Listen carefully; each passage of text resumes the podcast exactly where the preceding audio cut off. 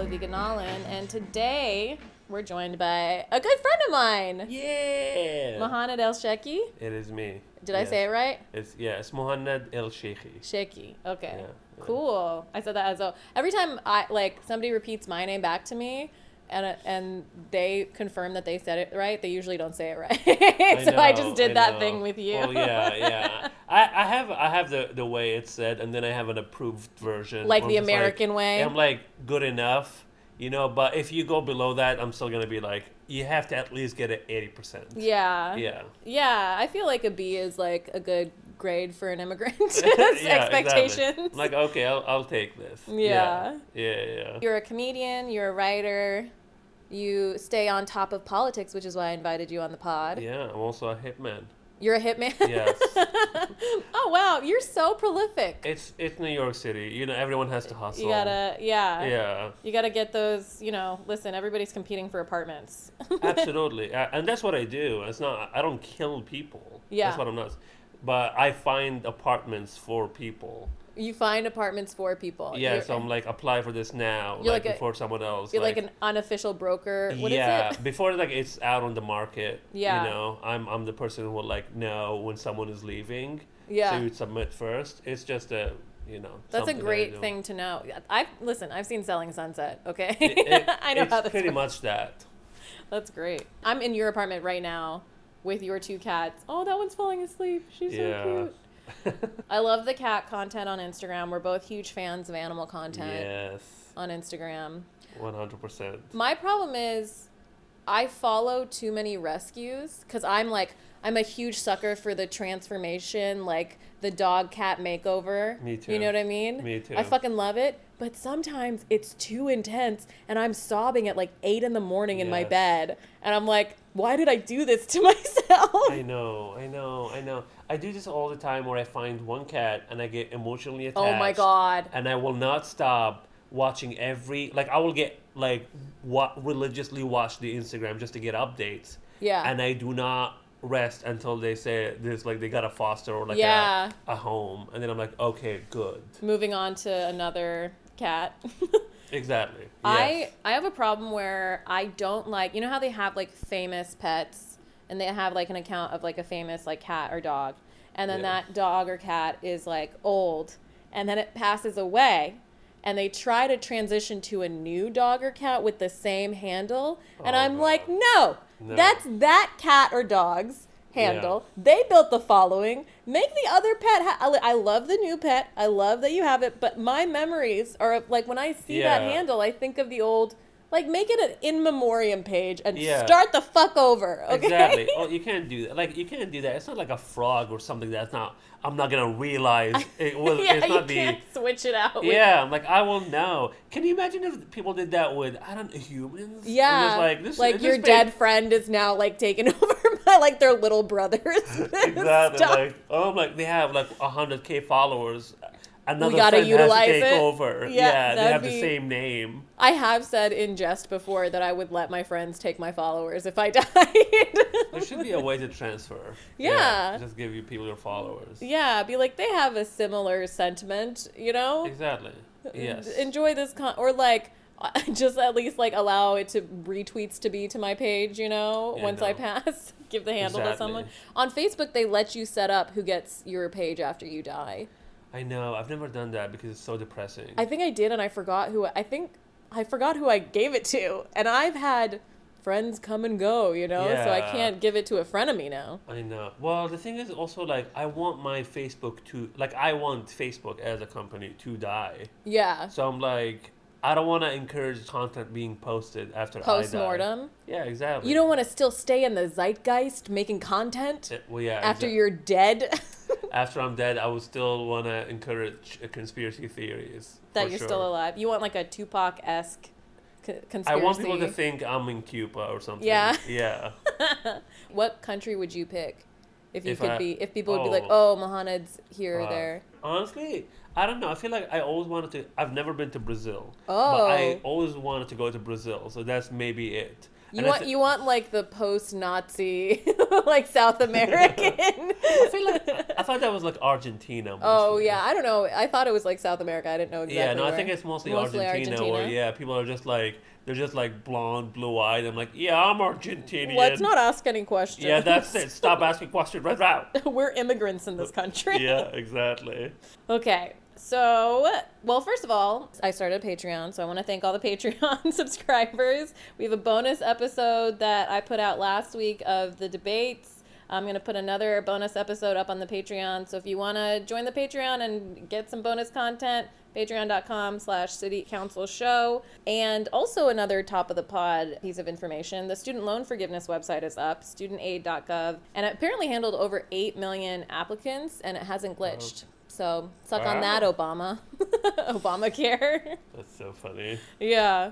Ballots should already be out for these upcoming elections, very heated elections. But now we move on to the trivia game. Are you ready? Yeah, hell yeah. Okay. Amazing superhero whose movie we're both definitely going to go give money to in theaters. Ezra Miller could oh, face Oh, up to how many years in prison oh, in an upcoming trial? I just, I just feel like no more than two. They're facing 26 years for Twenty? for felony burglary in the state of Vermont. Up to, yeah. Oh, that's okay. I mean, I feel like they'll get out of it because they're still like not dealing with the Flash like Yeah. situation. So I feel like they're gonna rebound somehow because Absolutely, they yeah. definitely should have been stopped months ago. I like know, yeah, I feel like every state weren't they like in Hawaii too, like yeah, causing a yeah, mess. just terrorizing the whole island. yeah. Yeah, Anyways, that's insane though. that's what they're facing. Wow. Okay. What did Alex Mingus, who is a civilian and was awarded the St. Paul Police Chief's Award for Valor this week for saving a gunshot victim from bleeding out, say in his speech while receiving the award from police? What do you think this person said? Oh god, I- I feel like it has to be like a, a very pro police thing. This is actually great news. Oh, okay. It is my great pleasure to present you with the Chiefs Award for Valor in recognition for your heroic efforts. Congratulations.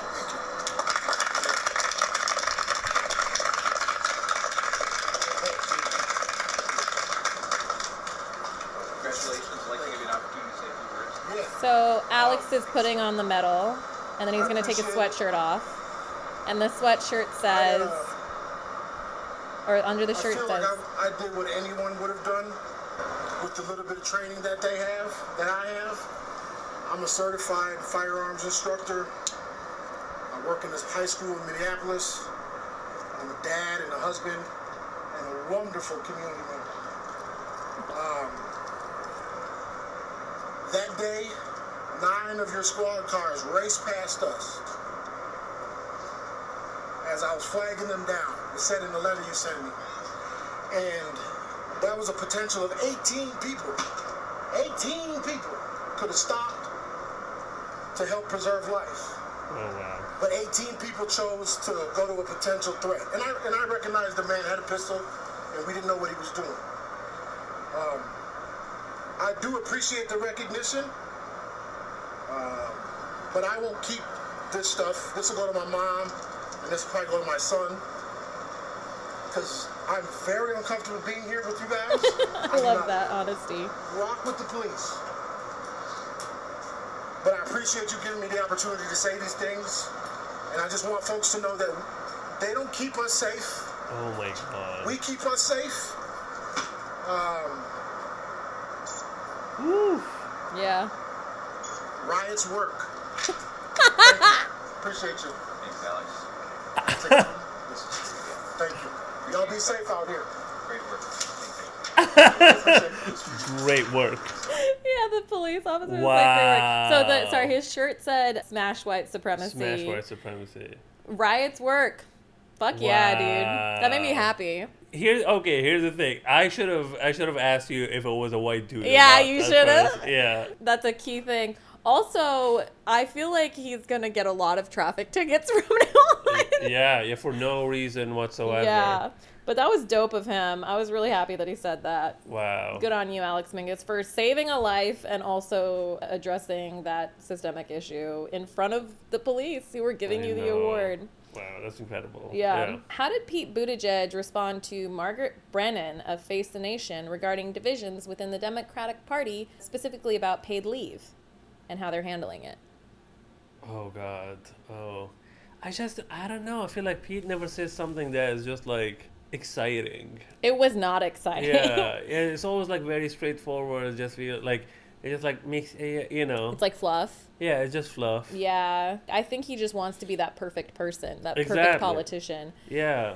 So she was talking about divisions within the Democratic Party, and he said, And so, uh, in the same way that we were able to get that infrastructure bill through, where a number of Republicans crossed over to work with Democrats on the president's priority, I think any other priority, you have to at least give it a shot. And I would point out, after repeated declarations that the infrastructure bill was dead, the way that that succeeded, as well as the other policy wins we've had, aren't just good news. They specifically validate the president's theory of change, which is that you, even in a divided Washington, you can get things done, and sometimes you can get them done with bipartisan support. I want to get to infrastructure, but but you know, with paid leave, I was talking about the dispute between Democrats, between Senator Manchin and the rest of the party on that. Well, that, on. that was a But- Democratic But if even on one paid leave. Republican were prepared to support paid leave, we'd be in a different territory. So let's not let 50 Republicans off the hook Yeah. uh, because we couldn't get alignment with one or two Democrats. Okay, so it will be taken up. Yeah, so he basically just blamed my Republicans. He genuinely, during that, con- like the first part of that answer, before she asked about Manchin, he was like very excited. He would like genuine excitement in his eyes to be like, I love bills. like, It's just something about him. I honestly sometimes feel bad for him because like he's trying his best to pretend that he is into transportation. you don't think he's into it? Oh, that he cares about bike lanes. I feel like he would be into whatever homework he got. You know what I mean? Yeah, He yeah. seems like a homework guy. I So- guess, yeah. But it's just funny to me, like, to go from, like, running for president to the president winning and then being like, you can play with trains, I guess. Yeah, at least I feel like he's not gonna like what's his name, the sleepy Ben guy, uh, Ben Oh, Carson. yeah, yeah, Ben Carson. He's not gonna like Ben Carson fuck it up. Well, of you know what I course, mean? yeah. Like No, he's not gonna fuck it up. He's like very like on the like giving him infrastructure is I feel like the safest bet. You know what I mean? Absolutely. 100%, yeah. I feel like he's nerding out about it, but it's definitely not as exciting as president. it's not what I he signed up for. I mean, maybe it's exciting than being the mayor of a town that no one has ever heard of. yeah, didn't he? He barely got any votes to get mayor. Yeah, and then he went straight to presidency. Yeah, yep, yep. You know what? Be grateful, Pete Buttigieg. I know. Stop skipping steps with your incredible resume. okay, today we're recording on October 18th. I believe I'm going to put this out on the 19th. But what is today, October 18th, 2022, the 50th anniversary of? Wow. Is 50 it- years ago, it's a piece of legislation. Legislation. Oh, fuck. I feel like I should know. It's kind of a nerd thing. I feel like Pete Buttigieg It's very would know. specific. okay, what is it? It's the 50th anniversary of the Clean Water Act becoming law because of this crazy story about a river in Cleveland that went insane, the Cuyahoga River. In the 1960s, the city was like a manufacturing uh, hub, Mhm. and the river was just like disgusting. So they had to sign this into law in order to get clean water. Interesting. Yeah, and now uh, we have multiple cities and states in the U.S. that don't have clean water. Yeah, so uh, that's why I'm like, what does this bill? It's just like, was it just signed for one river? Is that it? No, I think it was it was a nationwide thing, but it was like the river like was on fire because of all Okay. of the shit that it was like it said flames spread across the river in some places reaching 5 stories high. So I think it was actually it was like pretty bad. I feel like, yeah, I feel like when they say clean, you you need to ask for the definition of clean. Yeah. Because they're like, clean as in it doesn't have nuclear waste. Or it's not addicted to drugs right exactly, now like those like, meth fish. It doesn't immediately kill you. yeah. And they're like, okay, technically that it does not exist around. It kills you eventually, Yeah. but not immediately. Yeah, this was the the ocean on fire s- situation Yeah, of the okay. Cuyahoga River, I guess. Yeah, But, yeah. Yeah, piece of legislation 50 years ago. Ooh, this one I feel like you'll know. Okay. Jason Sudeikis and Olivia Wilde's nanny claimed Olivia Wilde made Harry Styles a what that Jason Sudeikis tried to prevent being delivered by laying in front of Olivia Wilde's car so she couldn't Ugh. leave. Fucking hate that. I know it's a salad dressing. Yeah, she oh made My him God. salad. So the nanny like told the Daily Mail, I think, like all these things about them, including that like Jason Sudeikis was like really upset and like Yeah. drunk and like trying to stop Olivia Wilde and also like terrorizing the nanny over text message and everything, trying to get information on Olivia Wilde and Harry Styles. And that in this one instance, she made Harry Styles a salad with a special salad dressing. And he laid down in front of her car to stop her from leaving, which is insane. That's um, you know, I would watch that episode on Ted Lasso. Honestly. Oh my god. Yeah, the salad dressing episode. Yeah. One hundred percent. Wasn't there a thing about him going down on stuff in the show or something? Remember, like, Oh, that was like him going down on the salad dressing. Honestly, though, on a se- more serious note, based on what the nanny said, if this is true, I feel like it's like very emotionally abusive, like the description Yeah, of of his course. behavior and the way Olivia Wilde has been. I mean, stuff she said has been very strange, like, and stories about her directing. But in their relationship, I'm like, is the media and the public gonna pull a Amber Heard where they're like vilifying Yeah. her? You know? Yeah, I feel like it's it's getting too much. It's just like okay, cool. I mean, you you don't like these women's directing. Yeah, enough. yeah. It's This a little. is, yeah, we don't need to know every fucking small detail. Like Yeah. every like everything she does becomes evil and like Yeah. intentional. And just like, come stop. Just she made she made this movie and it, like there was like so much drama about it. Let's move on.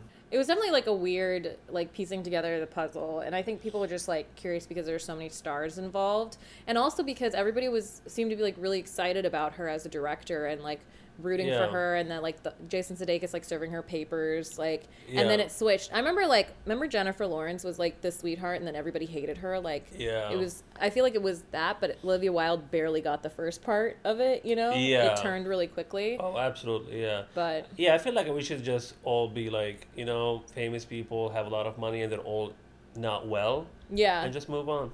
And like just tax them Yeah. and make them stop wasting california Exactly. water exactly. Yeah, let's all not pretend that they're like some good ones and bad ones. They're just like all not okay. They're not okay. Yeah, I'm just gonna watch their work unless they commit a crime or do something heinous. I'm just gonna keep on. Yeah. If she wants to make weird dressing salads and that's the only thing she does that is bad, yeah she's fine with me. yeah speaking of celebrities that are not okay martha stewart recently posted a video of her wearing what Oh God. Fuck. What would what would she wear? That would be weird. I feel like Martha Stewart is weird in general. she's very weird Yeah. Yeah, but what? Okay, I have no idea. she was wearing just an apron like she was she's like horny as hell I'm just enjoying the natural flavor of pumpkin spice from Green Mountain Coffee Roasters. And nothing else, literally. Just look at this. A thing of natural beauty. No, no, no, not me. My Green Mountain Coffee Roasters pumpkin spice coffee. It's made with natural flavors. That means they stripped away the artificial and left nothing but goodness. What can I say? We have a lot in common.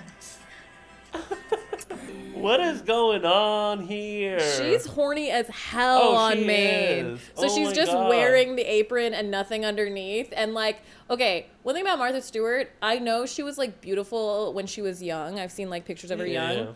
I could not tell you how old she is. I No have no knows. fucking clue. No one knows. I Because have no I have idea. no idea. Her voice also is very specific. yeah. Yeah, she like has like I don't know like how to describe it. It's just like a Horny grandma? yeah yeah like if if you if I hear multiple voices, I'm like this is Martha Stewart Yeah. for sure. Yeah. Yeah. And what is going on with her and Snoop? What is that about? I have, The no sexual idea. tension is like off the charts. I know. It's weird. I mean, he's married with kids. I know. I wonder. I wonder who her partner. I wonder if she has like a Stedman. She has, yeah, for sure. Yeah. No Yeah. way she's like letting him No, out. she's definitely not. Yeah, I- mean, she definitely has someone we don't know. About. yeah, yeah, Or maybe, maybe he does. You know, he's famous, and I have no idea. Because uh, why would I? yeah. Because if he, unless he's a famous person, like, we won't know. It's like Dolly Parton's husband. Like, exactly. Or I, like nobody even thought to ask who she was, and she was married the whole time, and I was just That like, so. I don't know anything about. Or the guy that Ariana Grande is with, like. Uh, Oh yeah, to? I know. like, that, I no, have she's idea. married now. She's married. I'm like, I don't know. but I don't know his who he is or what he's about. He has a private Instagram account. Good for him. And it's just like, I mean, technically, no one cares to. no one cares. Yeah. Good for them. You yeah, know.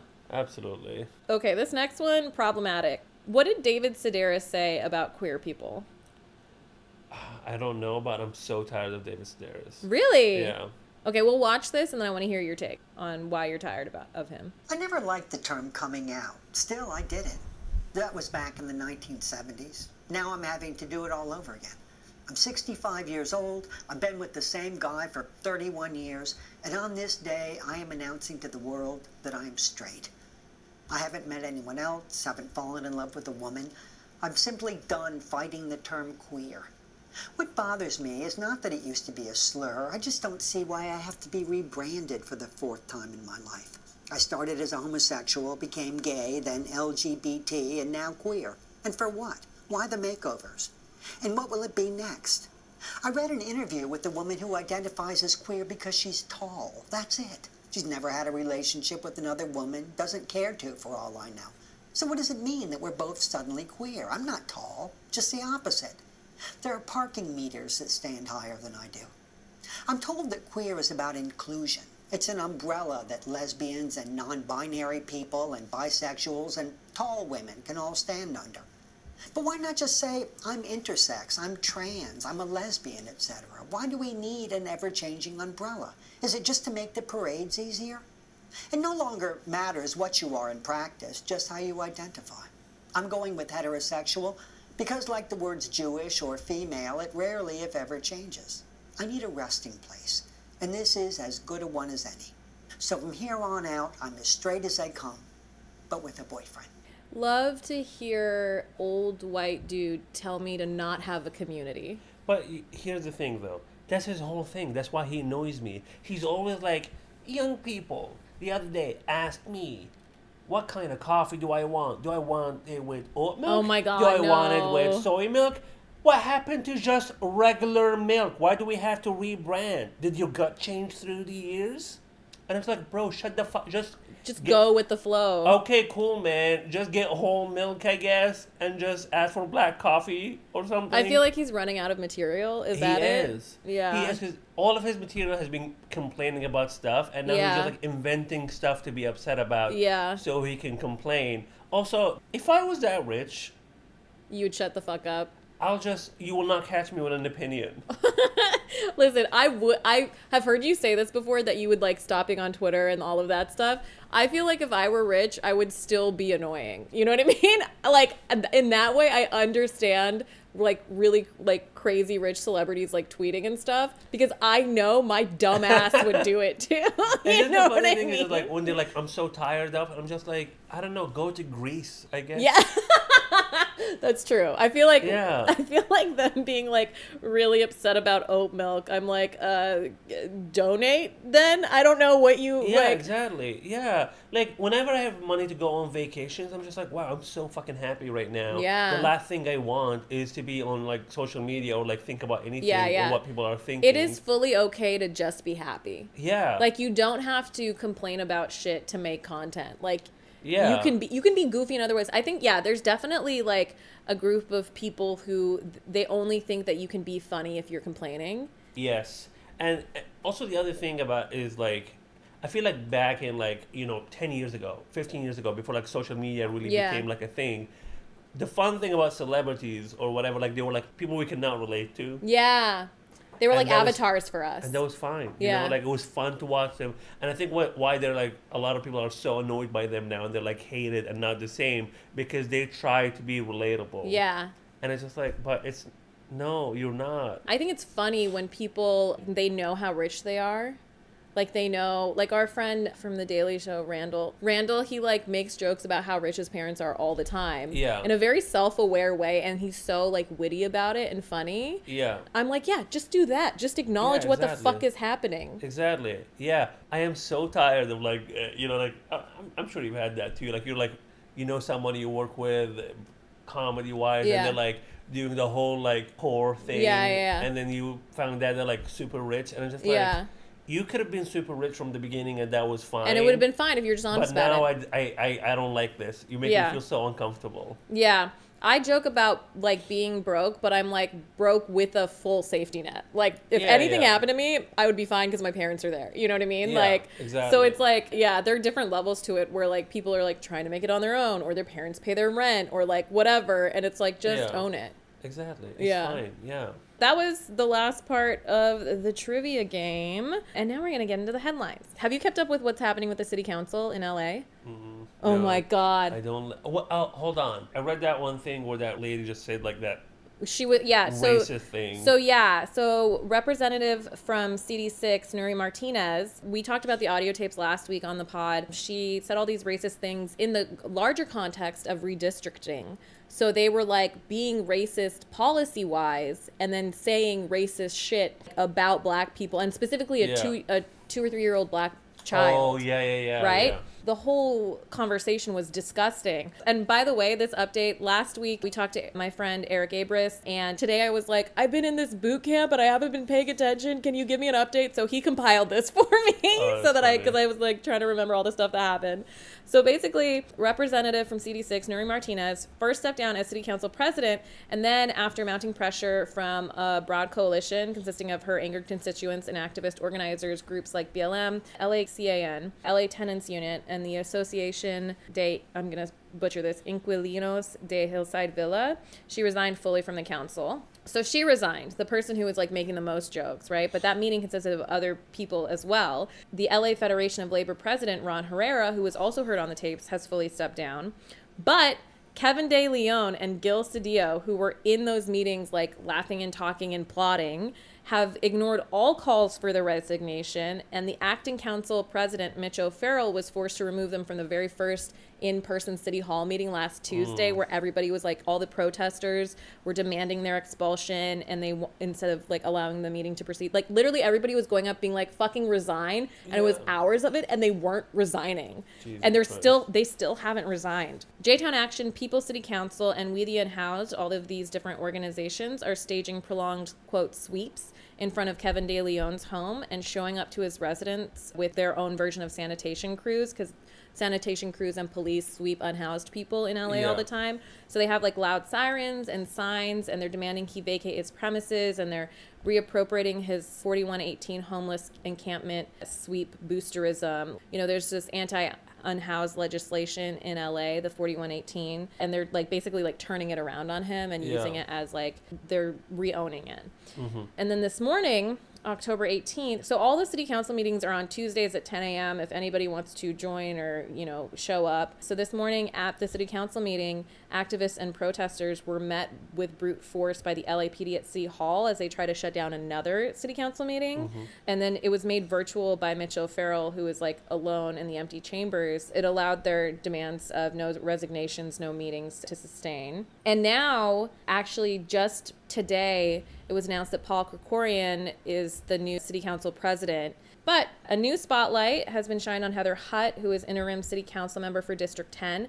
So this this part is really confusing, but Heather Hutt was hand selected by Nury Martinez, the woman who said all these racial slurs and horrific things, to temporarily act as representative of a district that former city council member Mark Ridley Thomas was forced to step down from last year because he was embroiled in a pay for play scheme with USC. Oh Jesus.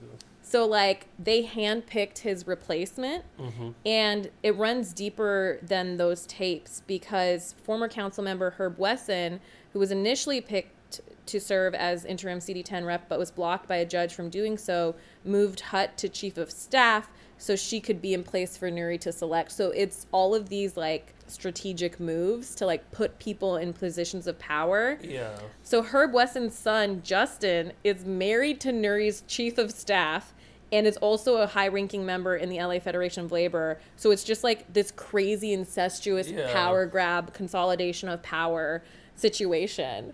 Jesus. Like so much of our city council is j- like there's a dude serving time. Like they're like, and it also shows you like the lengths these people are going to I know. to stay in power as city council fucking members. insane. It's insane, Yeah. but it also means that local politics matter. Like that's Oh, why they're absolutely. putting all of this shit. It's kind of like how if your vote didn't matter, Republicans wouldn't try to take it away from you. Yeah, that yeah. sort of thing yeah. that's you know city council seats are like they have a lot of power you know Yeah. in terms of like real estate development and like just everything Oh, yeah. involving the Yeah. city so it's yeah i don't know do you have any like i'm updating you on all of this stuff Yeah, yeah. you're like what but I've only known about the racism stuff. I didn't know about this whole thing that was going on. yeah Yeah, because I feel like people don't think that like uh, city politics has a lot of drama, but it does. yeah well And I feel like it a does- lot of corruption It yeah does have a lot of corruption, yeah. But now, like, I feel like now, as like learn more about politics and stuff, like, I'm I'm realizing more that like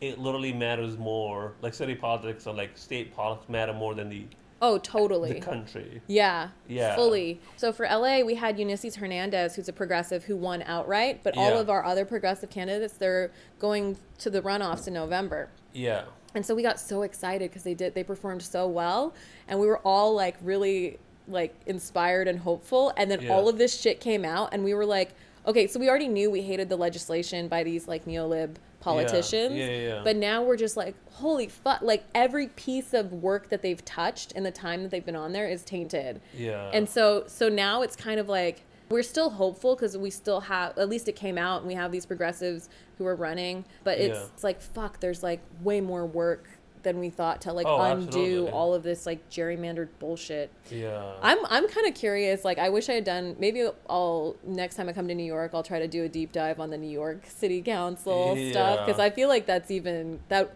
i feel like the history is longer so there's like maybe like a even more like corruption because oh, it of has like to be. Yeah. Cuomo level stuff. I know, know. I just know that New York City has never had a good politician. It's always the most insane people in charge of stuff. I saw a clip of Eric Adams just like be excited that there was weed smoke in the air. Did you see him? He was He like, wants to be- somebody's smoking weed here." He wants to be cool so He wants to be so it's cool. so embarrassing. It's He really just, He just want to go like he just want to be invited to cool like parties with like cool people and like be like in the know. Yeah. And like, bro, you're, you're a cop though. He wants people to believe he's a New Yorker. like I so know. bad. I know. I know. He always literally sounds like he read about New York City on like on Wikipedia. Yeah. And he's just reciting the stuff. Like it's just like a lot of basic stuff. Like we are the uh, Big Apple, as people call us. It's like the orange, I mean apple. the city that never. Everyone said that never. Snoozes. I cannot remember. yeah, he's so like, I can't. Somebody else say it. Yes. Yeah. Yeah, no, he's he's lame. he is very lame. Yeah. So that's the city council update. I have a small update that is a little bit scary about Iran. There was an Iranian athlete who competed without a headscarf. Mm-hmm. Elnaz Rekabi, who's 33 years old, she competed in the Asian Sporting Climbing Championships in Seoul, South Korea on Sunday, October 16th.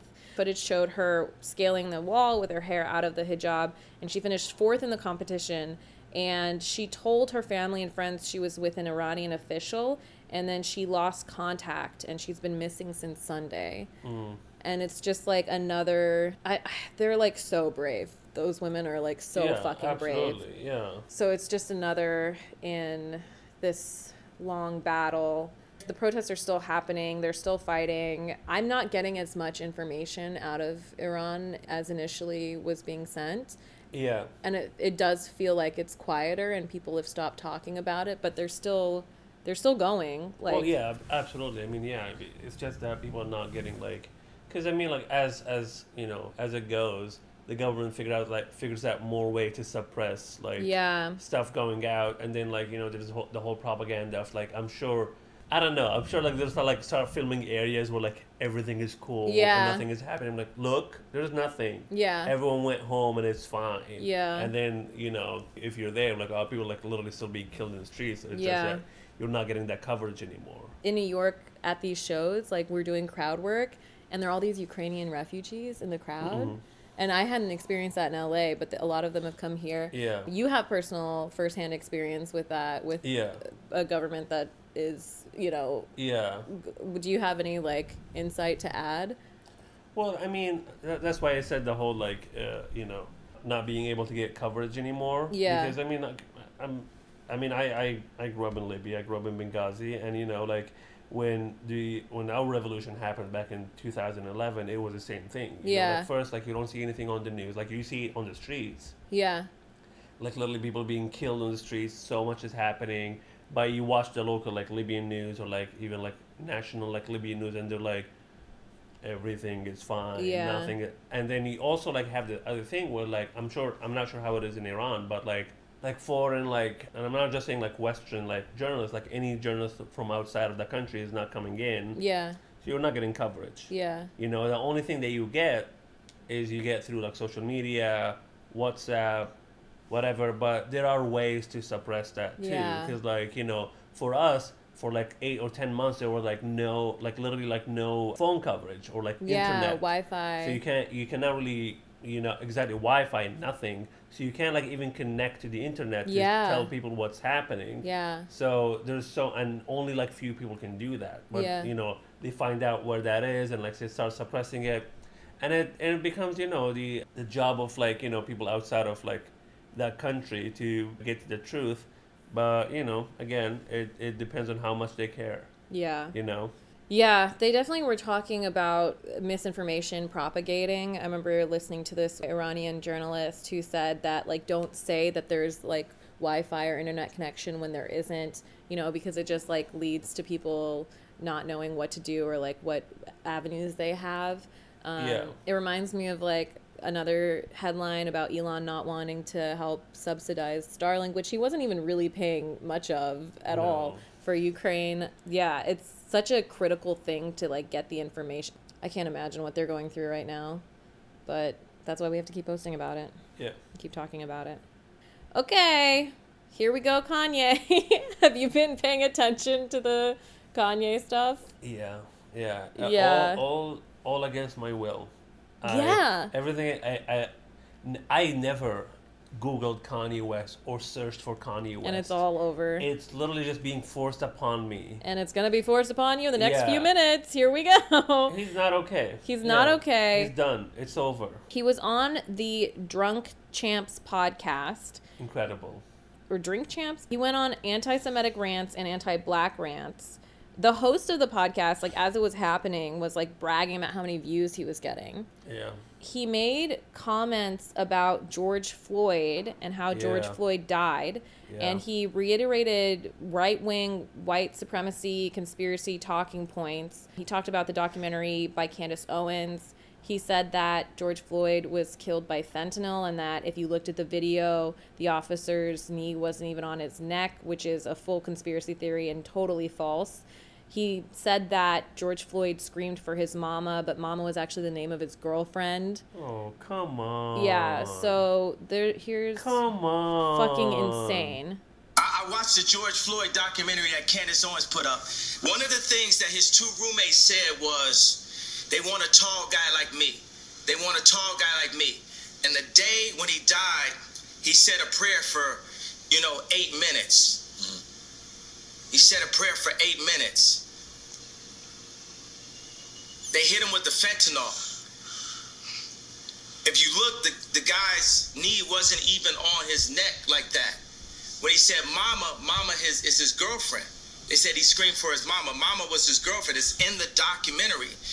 But something that hit me, that fucked me up when I was watching the documentary, and it said they want a tall guy like me. When I looked at that image of him, this tall black dude with the bald head, he reminded me of somebody else. Who do you think he reminded me of? Virgil. He reminded me of Virgil.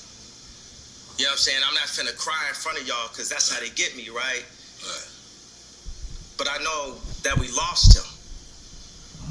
And I know that this white company, Louis Vuitton, is now making statues of him, like as a martyr. And we don't know why exactly. We say it's cancer. But I Yeah. mean, I mean, um, I I want to be careful with this subject because. Wait a second, but tell me, could you even really run this interview? Because Mav didn't run my interview. right. You know what I'm saying? They blocked me out.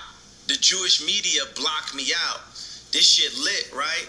I'm lit, right? I'm lit. I'm lit. You know what I'm saying? JP Morgan, I put 140 million dollars the JP Morgan and they treated me like shit. So if JP Morgan Chase is treating me like that, how they treating the rest No, of y'all? that's outrageous, yeah. And it's, it's was with Chase accounts. Yeah. That's what I'm saying. I am outraged. Mm-hmm. By the time people always they want to calm it down. Because no matter what, you didn't break no law. I didn't break a law. No I matter didn't what, break a the, law. the bank shouldn't be a judge or jury on Right. anything that's But going this on. is it's, it's like a social contract. Candace Owens has a word for it, I'm forgetting it. But it's basically like they told Candace Owens she couldn't hang out with me. You know, I'm Okay, so all of that was like wrong. Even the bank stuff. Yeah. He was like demanding money. There, like the way he treated the people at the bank was like insane. And it, I think he pulled out his own money. I'm not sure, but like what he was saying about the bank stuff was wrong. Throughout this, okay, so many fucking things wrong. Anti-Semitism, George Floyd. He even brought up one point China, like the Chinese. It's it's like it's like someone talking using like predictive text. Like he just like like right wing, but on Parler. Exactly. Like right wing predictive text. Exactly. Yeah. I'm just like, what are you even saying? Like, So- I did not understand. Like they want a black man who's. Ta- I'm like, what are you talking about? And then he brings up Virgil Abloh, who was apparently a friend from his childhood, but then Yeah. he got called out by one of their. mu- So Virgil Abloh was a fashion designer Mm-hmm. who worked with Louis Vuitton, passed away of cancer recently, and Kanye.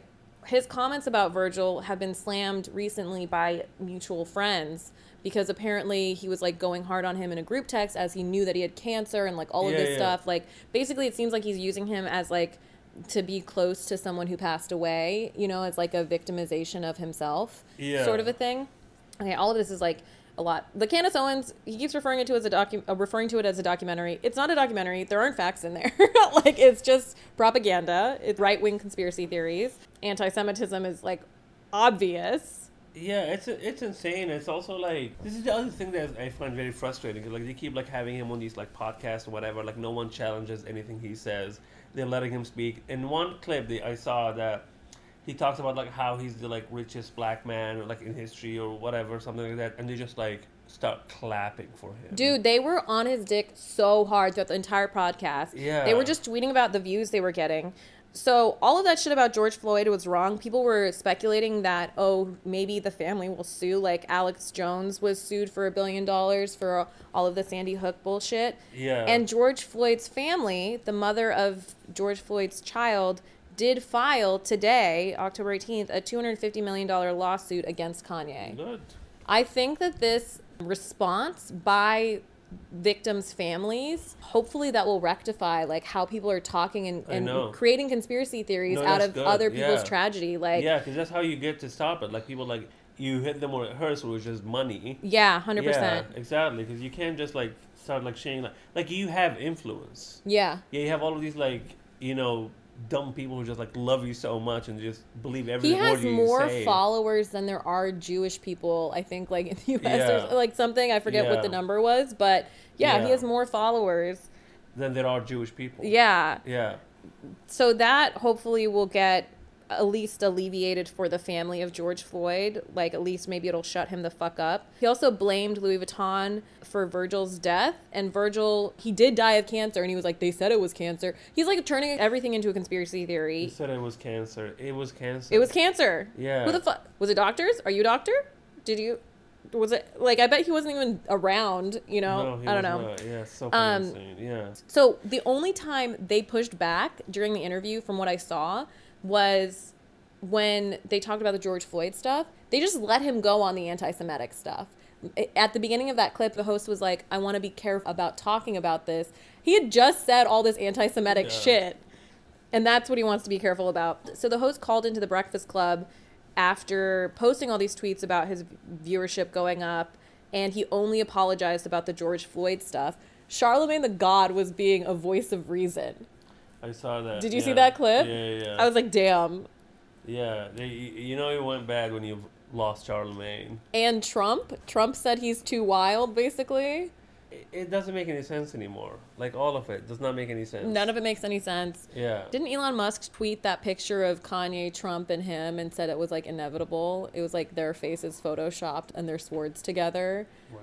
It was insane. I don't know what the fuck is happening. It's so funny to me how like Elon Musk is the lamest among them. He's trying so hard. I don't know what he's trying for though. I don't think I don't know his viewpoint at all anymore. You know what's what's funny to me is that people think comedy is easy, Yeah. you know, but and anyone could do it. And then I see Elon Musk, the richest man in the world, and I'm like, all he wants is for people to think he's funny, and he's trying so hard, And he can't. he's still not funny, and he can't. And He I'm can't like, buy it. And I'm and I'm like, you know what? That does not, you know, give me much. But I'm just like, I'm glad I have the one The thing. one Elon thing Musk that you're funnier than. Elon Musk. Yeah. Yeah. Yeah. You know, good on him him for not hiring writers cuz that's clearly him. Oh, it's all him. He he wants to be funny. He wants to be funny, and he believes he's funny.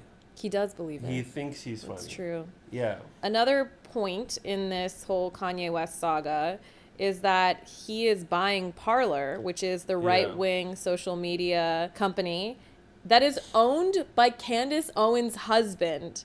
Like, or uh, Candace Owens' husband is a CEO. So basically, she's been like whispering in his ear and then pulling this grift on him, queen of grifting, Yeah. Yeah. and yeah. he can't see it. He, He can't, see can't. anything. He just No, wants to do the thing. using. She's using him. All of the people he's mad at are capitalists. Like he was Yeah. complaining about the struggle of black Americans and black people and then he was just blaming Jewish people and it's like it's not Jewish people, it's capitalists. Yeah. And yeah. you're getting grifted by one as we speak. Like and everybody knows. It's so funny. Yeah. Fuck him. Like I don't really. I, I like. I need him to be like. I don't know how you stop him from like you know. You can like stop his Instagram, Twitter account, but he will be on these podcasts. He'll be he'll be making news. He will be on Yeah. TV. Yeah. He can make a documentary and people will watch it. No, you know you can't really like stop him. Yeah. From because he's not a social media person. Yeah. Well, I mean, he, he is when he has something to, to sell. Of course, yeah. Like, he always hops on Twitter when he has some shit to sell. Absolutely, yeah. But you know, he has he has some other avenues, and he has Yeah. the resources. He has the platform. He's Exactly. like too fucking rich. Yeah.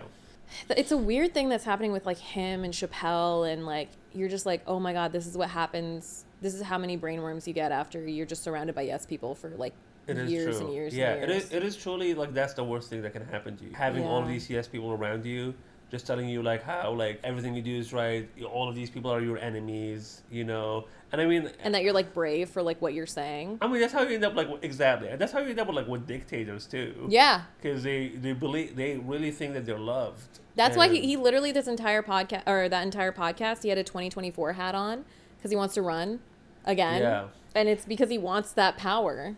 And it's crazy, like to think that everyone actually loves you, and they like the people who don't like you are like this small, small minority. Yeah. And it's just like no, a lot of people think you're insane. Yeah. Yeah, I feel like one person who was surprised by that was Andrew Yang, because when he ran to be mayor. Yeah. Because if you look at the internet, if you look at Twitter, you're like, this man is winning.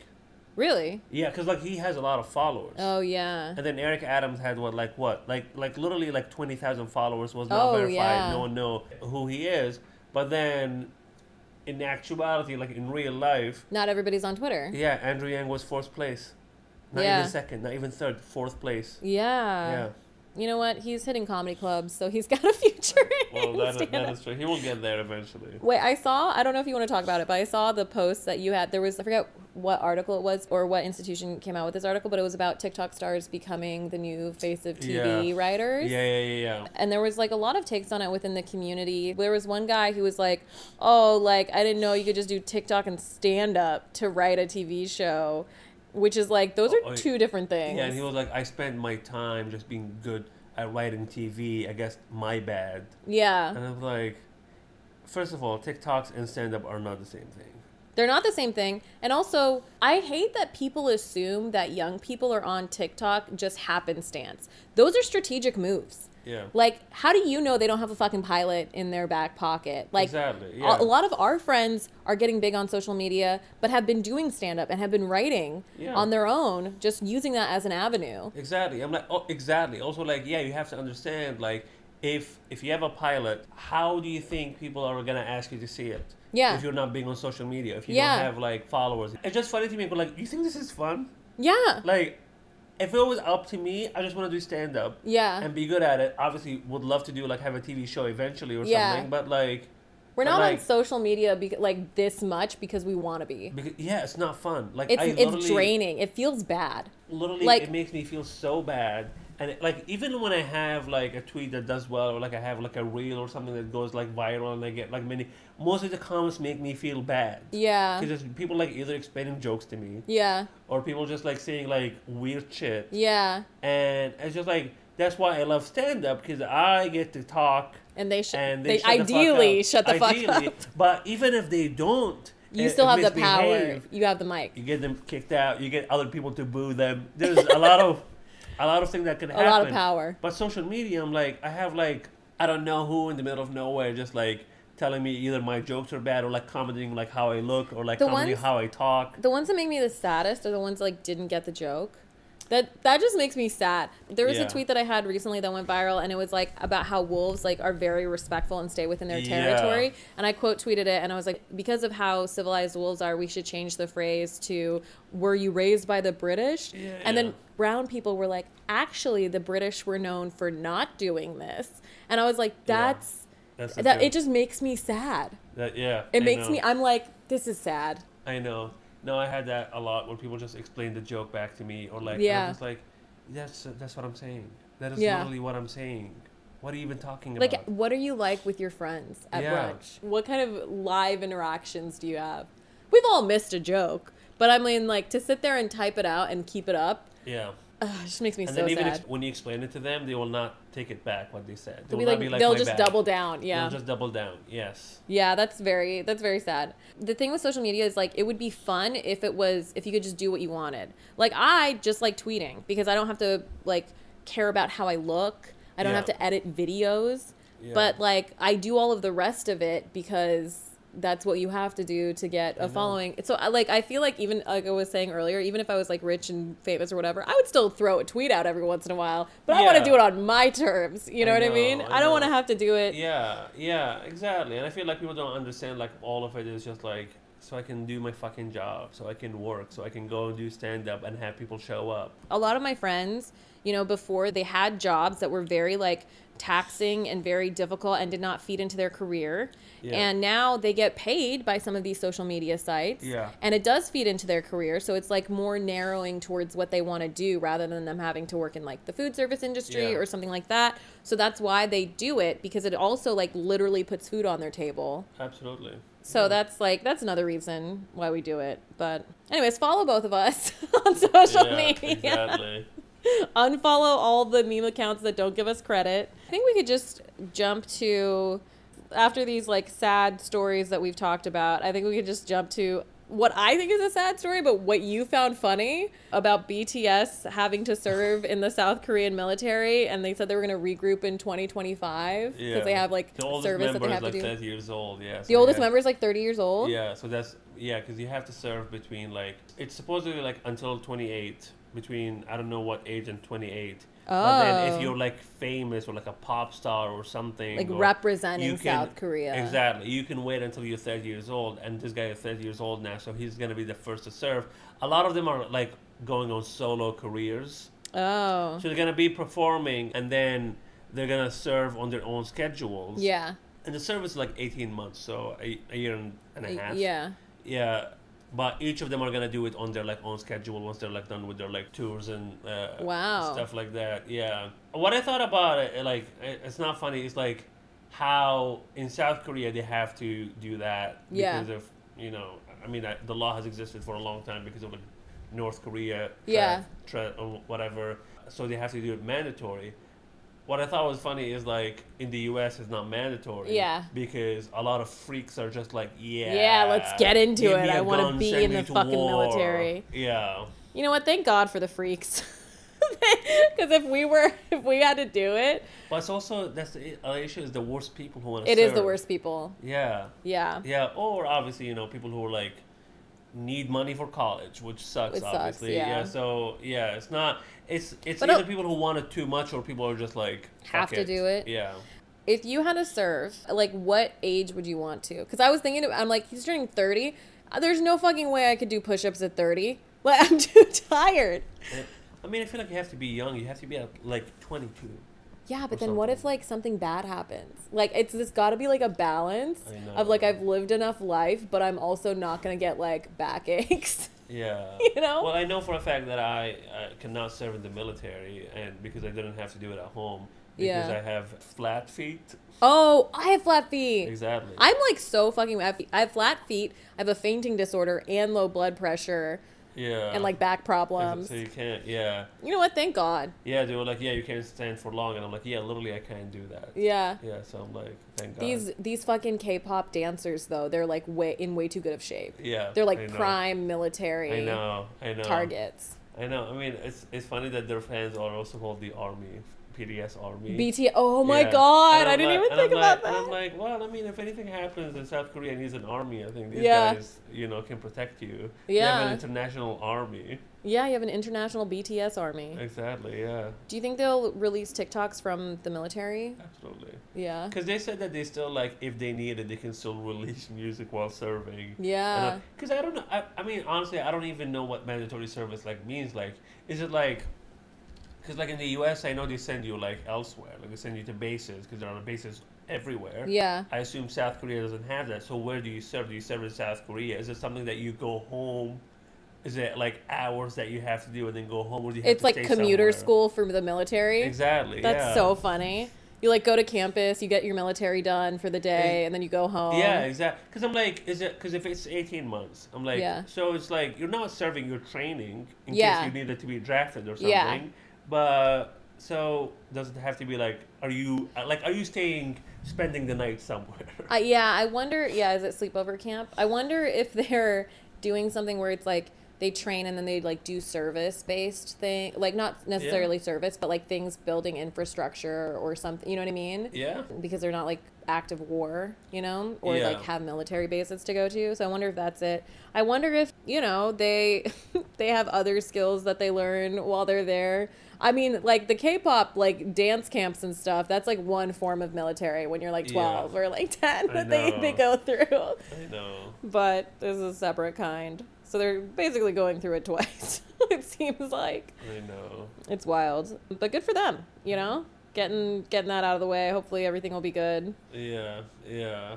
Ugh, maybe North Korea will stop whatever the fuck they're doing over Yeah, there. they're like BTS now is involved. We'll stop.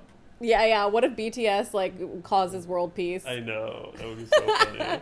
They're like, this is the demilitarized zone is actually going to become demilitarized. I know. Yeah. And BTS did it. Amazing. Well, that's uh, the episode basically. Look at that. Look at that. Did you have anything else you wanted to? Pr- You're going on tour. Yeah. I can't keep track. You're all over the place now. Yeah, yeah. It's it's been. I'm going to San Francisco. Uh, I'm gonna be at the Punchline on the 25th, and then I'm going to Seattle. I'm gonna be at the Hereafter on the 26th, and then I'm in Portland, and then in Salem, Oregon, one of my favorite cities. Yeah, witch trials. Huge fan. You are the. you. Are, no, kidding. Sa- I know. I know. yeah, I know. Okay, yeah, because a lot of people are like Salem, Oregon, but it's like Salem, yeah. No, because like the West Coast is too young to have. You know what I mean? Yeah, that is true. That is true. Yeah, I mean, you, you, you know about. I you bet there were witch trials well. in Yeah. Salem, Oregon. I bet they had some sort of. They, I mean, they have witches in I- Portland. a Yeah, lot of them. they definitely have witches in Portland. Yeah, yeah. That, that, but they came after the trials. They were the daughters of the witches. they They- couldn't Oh try in Oregon. Exactly. Yeah. Exactly. Yeah. What so- is your favorite place to perform? Oh, my favorite place to perform. Fuck, I don't know. What, what's your favorite place? I really do love being in New York. Um, Yeah. But I I do love all like in terms of audience. You know, it just depends on the city and the show. Like whatever. Like San Francisco is really fun sometimes, but New York, I really love the energy of like running around the city and doing a bunch of shows. Yeah. So that in that way, it like invigorates me. But in terms of like the actual show and the audience, like it really just depends. Yeah. I mean, one of my favorite clubs is is the one in Bloomington, Indiana. Oh, really? Yeah. I've never been there. uh, Comedy Attic. So good. What makes it good? It's just it's just like what you the perfect comedy club. Y- Yeah. You know, like how like the the setup is good. The bar's Exactly- not too loud. Exactly. Yeah. Yeah. Same thing with Nice like green room. Yeah, Yeah. exactly. Same thing with Helium in Portland, Oregon. Oh yeah, that's a You know, nice perfect club. club. Yeah, you Yeah. know, like I feel like yeah, I, I don't know. There's something about like you know these clubs where it's just like you know low ceilings, like it's Yeah. just like set up like how it's Good venue. People care- aren't weird I like the know. booker, the manager. Exactly. They care about the performers. It's like it feels it feels like you're in a club that is not you being used as like a money laundering Yeah. scheme. it's like a front. yeah, you're like It's yeah, like more about the restaurant than the comedy. Yep, yep. The green room is is is, is Like in the half storage with the yeah, There's pi- no bathroom. There's Yeah. nothing. The one in LA that's most like that that I really love is the West Side Comedy Club in Santa Monica. Yeah, yeah I Um, like that. Yeah. Chris is Chris Gorbos who runs it. Just like a normal dude, just like a nice guy, professional. It's it's set up like a club. The only thing is it's on the west side, so it's like far, you know. Yeah. Oh yeah. I But know. everything, Yeah. I love it. It's great. I'm like, this is what a, all the comedy clubs should be. Just no fucking. You don't. The main thing about comedy clubs is like, the person who runs it just needs to not be a fucking freak. Like, and there's so many where they are. It, it truly is. It truly like it just feels like, you know, you know what comedy clubs are like. It's either the owner or like the person who runs it is like Yeah. the best person ever. Yeah. Like a perfect person. Yeah. Or a fucking psychopath. A psychopath hates A women, hates minorities. exactly. Like, just like a, a very like doesn't we- pay people. eh, There's no in between. Yeah, it's like someone who like tortures you basically. And it sucks because like we don't have access to like we just need all the stage time we can get. Yeah. So we still have to do those clubs. But it's like why why make it this hard? I know. I know. What's uh what's your favorite place to perform in New York? I love Union Hall. Everybody loves Union. Hall. I feel like that's a place where like alt scene and club comics come together about liking it, you it's know? very nice. It's like you know, a room like 110 people. It's I feel like they're also like very good at like promotion and like marketing. Yeah. Because every show like I've done there, like no matter what day has all of the seats are full. That's you know, great. Or it's just like the whole room. So and I, I and that's my other thing is like I like clubs who like care about like promoting the shows. Yeah, they and, don't like, put it on you.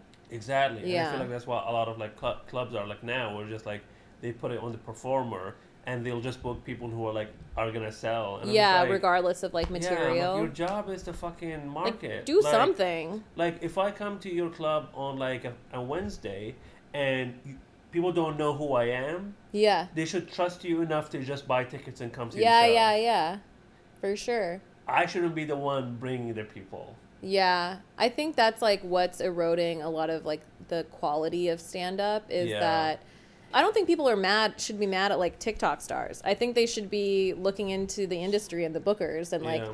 who you're rewarding if it's not like talent and, you know, professionalism and hard work and I know. yeah. But I'm excited to see are you working on like an hour? Are you going to tape something soon through these I mean, shows? I'm not gonna. I'm not thinking about taping anything unless I. I mean, hopefully get offered something. But like, yeah, I'm building into like, I'm working on an hour. That's It's- great. Yeah, yeah. I'm excited. Maybe if I'm if we overlap, I'll get to see it. Hell yeah. Yeah. Cool. And you have a weekly show in New York, right? Not a weekly. No, it's, monthly? It's, yeah, it's it's. For now, it's a monthly. It's called the Illuminati Presents. we have the next one at Union Hall Hell on yeah. November 30th. cool. Yeah. That's exciting. Thank you so much. And where else can we find you? Twitter, Instagram, it's Mohamed Al Sheikhi. Look at the episode description, you'll find it there. Do not try to spell it yourself and follow someone else. Yes, and I will triple check the spelling. sometimes it's my like I get so nervous sometimes when I send emails because I'm like I can't misspell my own name. I know. Like when you respond, you're like I can't be upset about this and misspell my own name. I know, I know. I am coming back to LA. I'm going to be in Houston to visit family and I may do shows. I'm not sure. But I'm coming back to LA. I have a bunch of shows coming up. So check out my stuff. Join the Patreon. I'm going to do bonus episodes. Fill out your fucking ballots because we need to get the city council people that we want to not be corrupt in those positions so that they don't just get bribes for fucking development deals and they actually care about unhoused people. And yeah, meeting adjourned. That's what we say. Oh, yeah, Cool. that's funny.